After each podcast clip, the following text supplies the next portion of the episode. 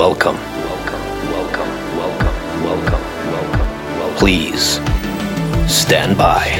Stand by.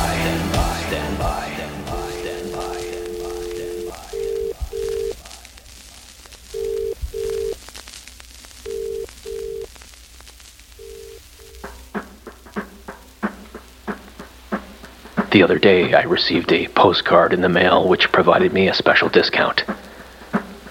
That was only for friends and family. And it warmed my heart. Because even though I didn't know anyone in that company, it felt so true.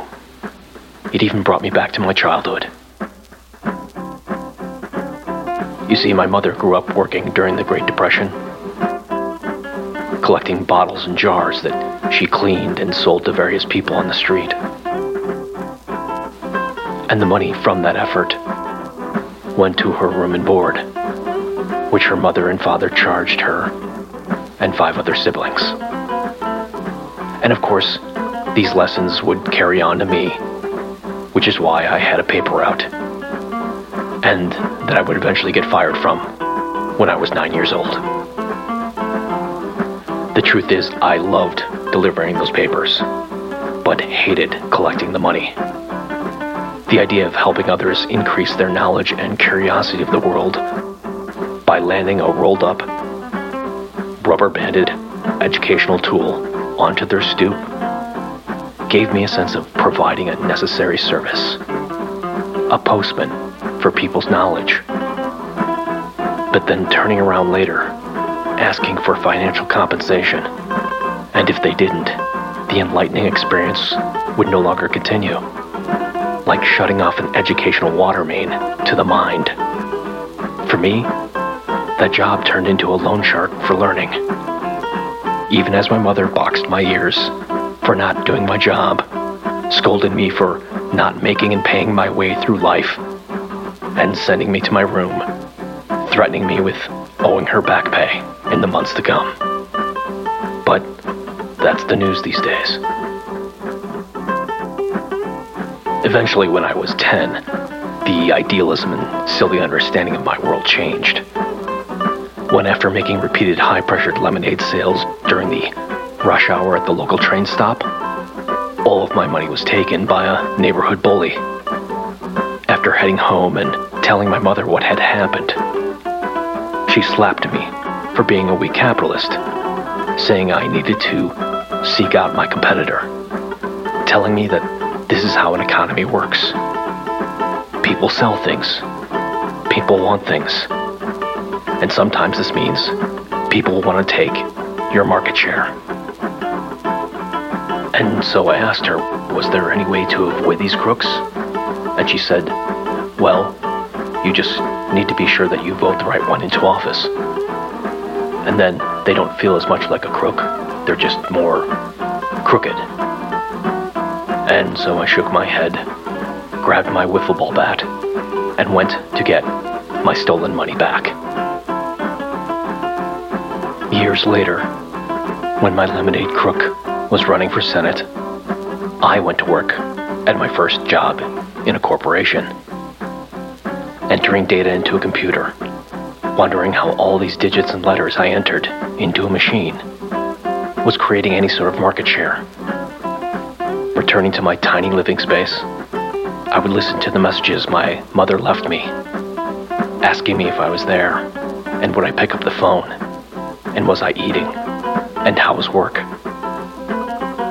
Having gone through my mother's upbringing and gone to college, where I was in another system of paying for my knowledge again, I didn't feel the need to hear any more life lessons.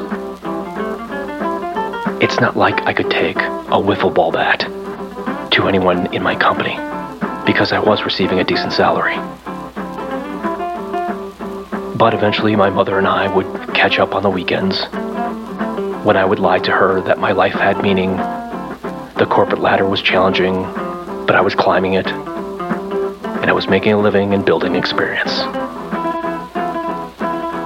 Now, after many years of this job and the coming age of the cell phone, I realized all the information I had entered over the years did have meaning and became a market.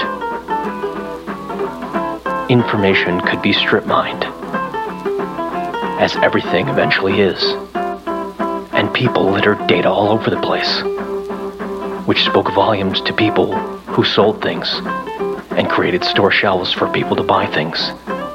And I created money for myself and others by sifting through what became people's news.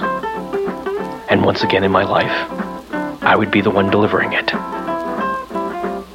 And after long hours of this, I would return to my multi bedroom duplex penthouse.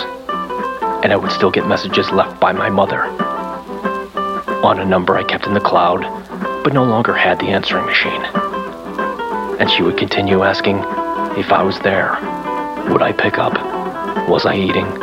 And how was work? And after all that time I spent climbing a ladder, my mother and I, we had reached ages in which I was now the one providing my life lessons to my employees. And my mother began trying to sell glass jars and bottles again, up and down the halls of her home. Eventually, I sold my mining company for untold millions.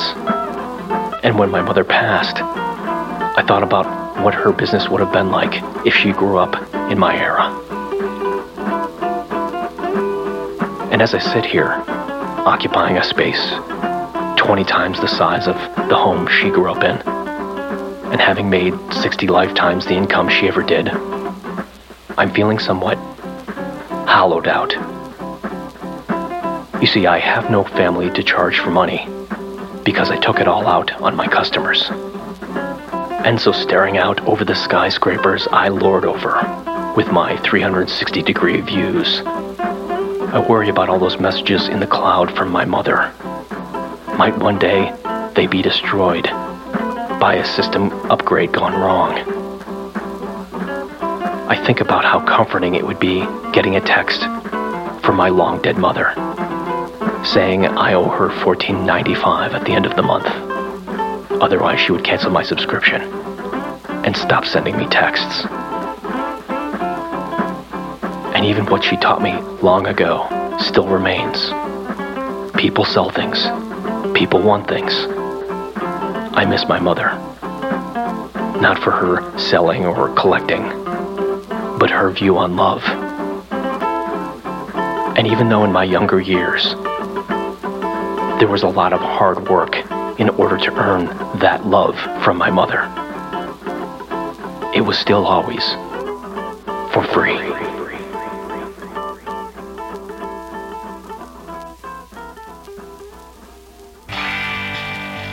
This has been an episode of the Flypaper Podcast. Music provided by Black Ferns at blackfernsmusic.com. Please help elevate this podcast. Leave a review.